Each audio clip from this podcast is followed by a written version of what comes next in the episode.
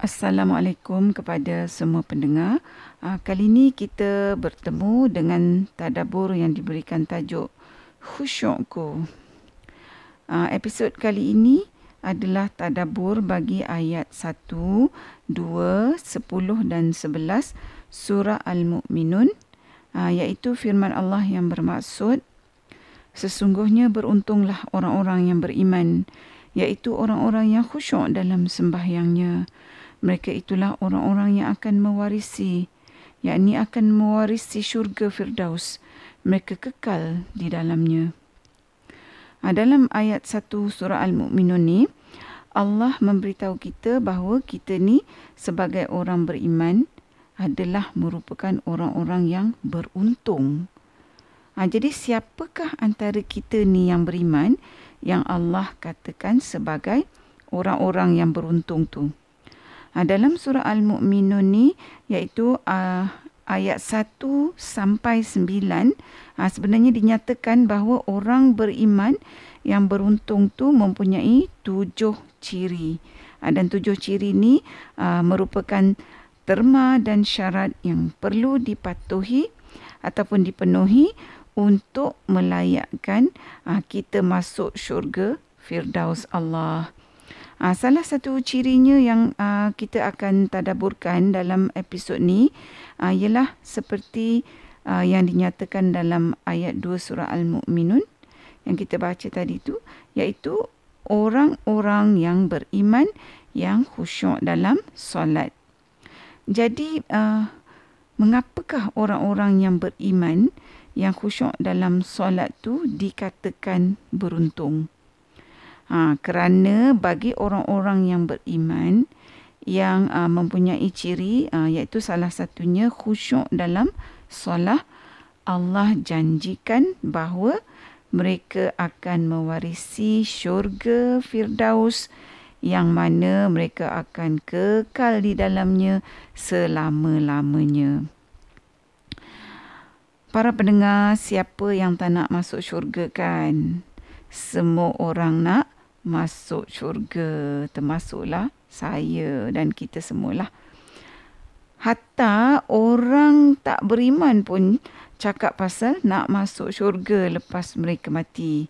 Ha, tapi kita tahulah kan realitinya kalau orang yang mati dalam keadaan tak beriman ha, sudah tentu mereka tak masuk syurga seperti yang Allah dah janjikan jadi bila kita yang beriman ni berdoa minta pada Allah supaya masukkan kita dalam syurga, ah, kita bukan je minta nak masuk syurga ya, tapi kita minta Allah masukkan kita dalam syurga Firdaus. Ha. Tapi walaupun kita ni beriman, kalau kita nak mewarisi syurga Firdaus,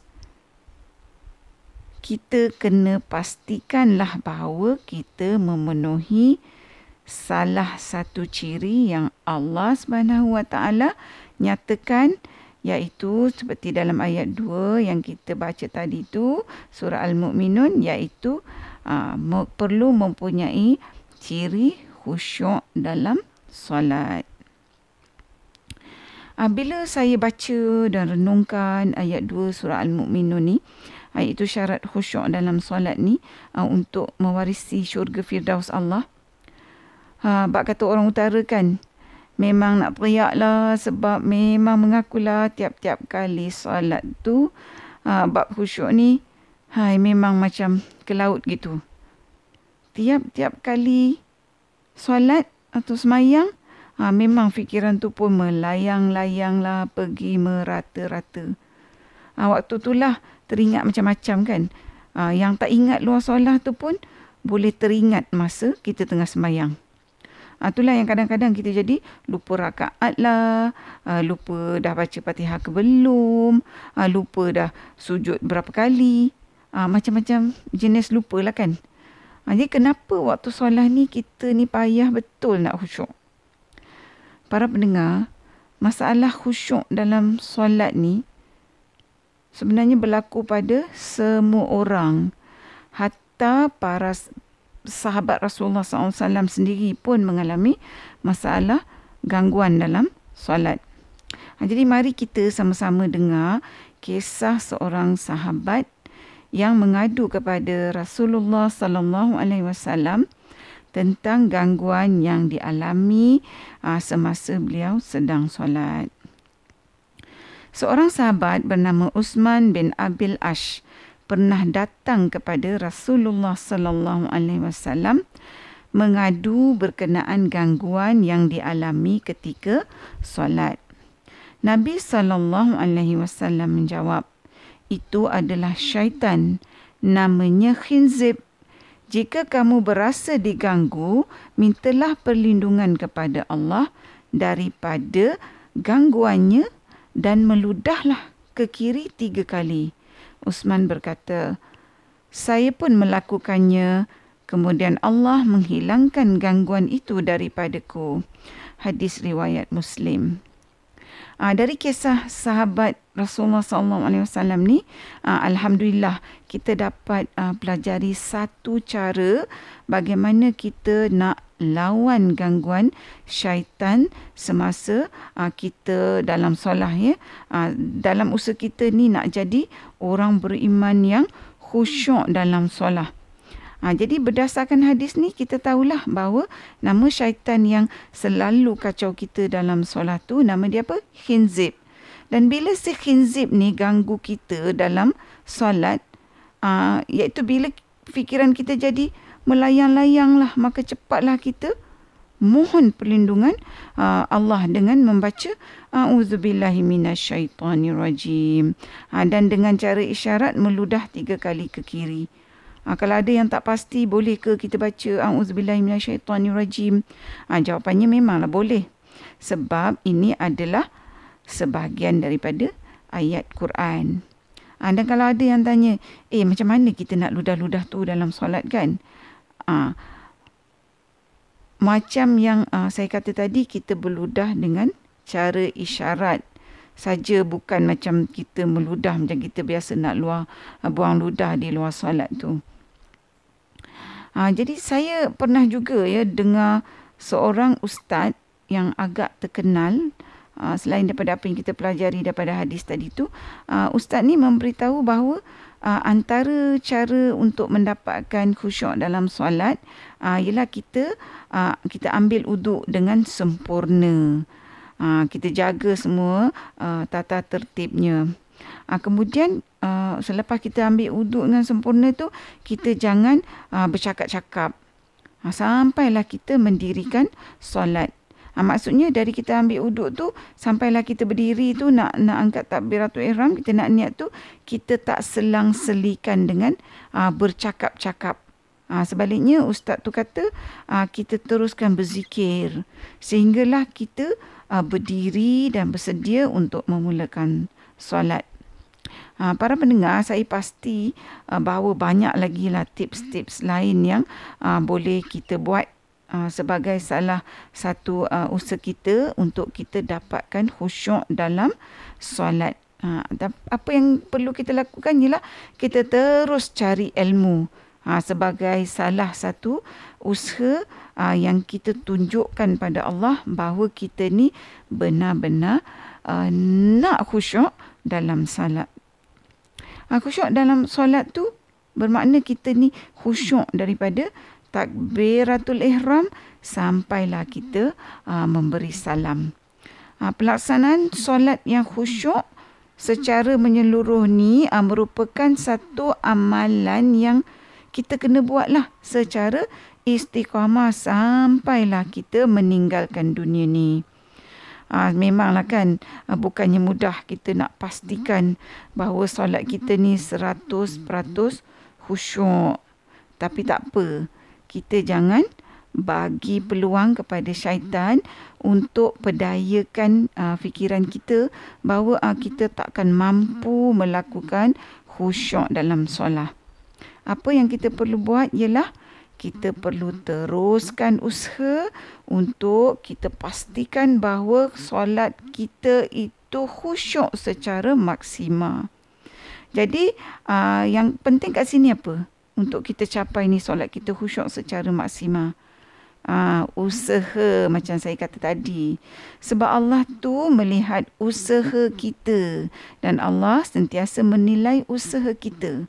Kalau kita dah berusaha bersungguh-sungguh untuk khusyuk dalam solat kita tak perlu kecewa bahawa uh, kalau solat kita uh, masih lagi lah terdapat kan sana sini yang kita tak khusyuk Ha, tugas kita teruskan usaha dan teruskan berdoa kepada Allah untuk Allah bantu kita supaya kita boleh khusyuk dalam setiap uh, solat yang kita dirikan. Ha, kita juga kena fahamlah bahawa yang memberi khusyuk tu adalah Allah Subhanahu Wa Taala. Ha, tanggungjawab kita hanyalah berusaha untuk melakukan solat dengan khusyuk sepanjang hayat kita.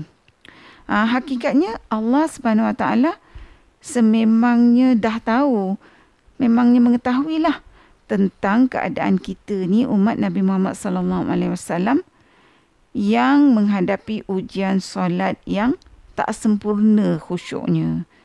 Ha, hal ini dinyatakan dalam satu riwayat dialog antara Allah Subhanahu Wa Taala dengan malaikat Jibril.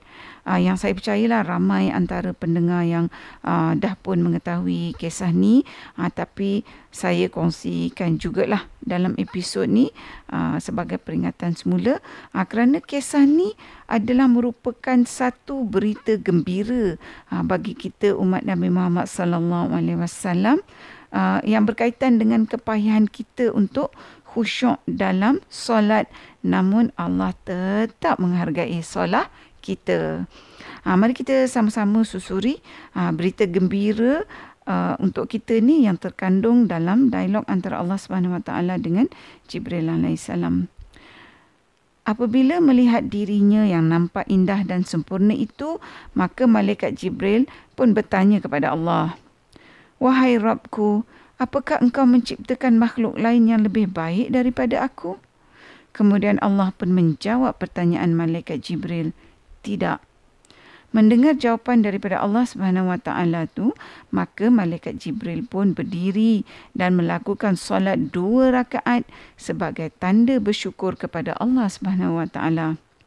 Pada setiap rakaat solat yang dikerjakan oleh malaikat Jibril alaihissalam tu, dia telah menghabiskan masa selama 20 ribu tahun lamanya.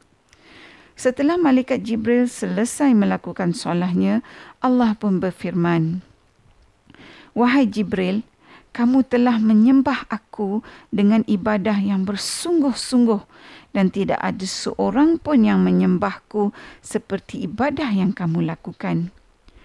Akan tetapi di akhir zaman nanti akan datang seorang nabi yang mulia yang paling aku cintai bernama Muhammad. Dia mempunyai umat yang lemah dan sentiasa berdosa.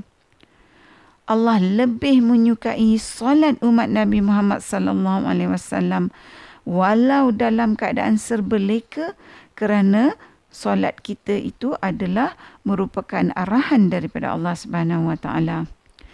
Seandainya umat Nabi Muhammad mengerjakan solat dua rakaat walau hanya sebentar dan dalam keadaan lupa serta serba kurang dengan fikiran yang melayang-layang dan dosa mereka pun besar, maka demi kemuliaanku dan ketinggianku sesungguhnya solat mereka itu lebih aku sukai daripada solatmu. Hal tersebut kerana mereka telah mengerjakan solat itu atas perintahku sedangkan solat kamu bukan atas perintahku. Apabila mendengar hal tersebut maka malaikat Jibril pun kembali bertanya kepada Allah Subhanahu Wa Taala. Ya Rabbku, apakah yang engkau berikan kepada mereka sebagai ganjaran atas ibadah mereka kepadamu? Maka Allah berfirman, Ya Jibril, akan aku berikan syurga ma'wa sebagai tempat tinggal mereka.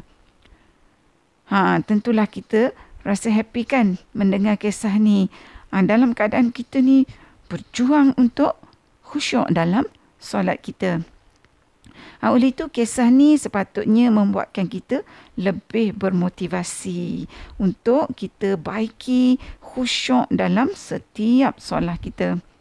Ha, jangan pula ya kerana kita dah tahu Allah ha, Allah tu dah tahu solat kita ni tak khusyuk tapi masih lagi memberikan kita syurga. Ha, jangan pula ini jadi satu ruang untuk syaitan perdayakan kita bahawa ha, tak perlulah lagi ha, kita ni nak kisah pasal khusyuk dalam dalam solat. Um, kerana kita Allah tetap akan uh, bagi syurga Allah pada kita sebab Allah dah tahu dah kita ni bila solat fikiran memang melayang-layang. Ha, kita kena ingatlah bahawa tanggungjawab kita tu adalah kita mesti berusaha untuk kita dapatkan khusyuk sebaik yang mungkin dalam solat yang kita dirikan walaupun Allah tu mengetahui bahawa solat kita tu uh, dalam keadaan yang uh, selalu tak khusyuk. Ha, mudah-mudahan uh, Allah memberikan kita semua manfaat yang tidak bertepi dari perkongsian tadabur kita dalam episod uh, kali ini. Sehingga bertemu lagi di episod seterusnya insya-Allah. Assalamualaikum. Sekiranya anda merasakan bahawa perkongsian tadabur bersama Dr. H ini memberikan manfaat kepada anda, saya ingin mengajak anda untuk menyertai saya bergabung usaha menyemarakkan amalan tadabur Quran dengan memanjangkan perkongsian ini kepada orang lain. Serta jangan lupa untuk tekan butang follow untuk mengikuti episod-episod yang seterusnya.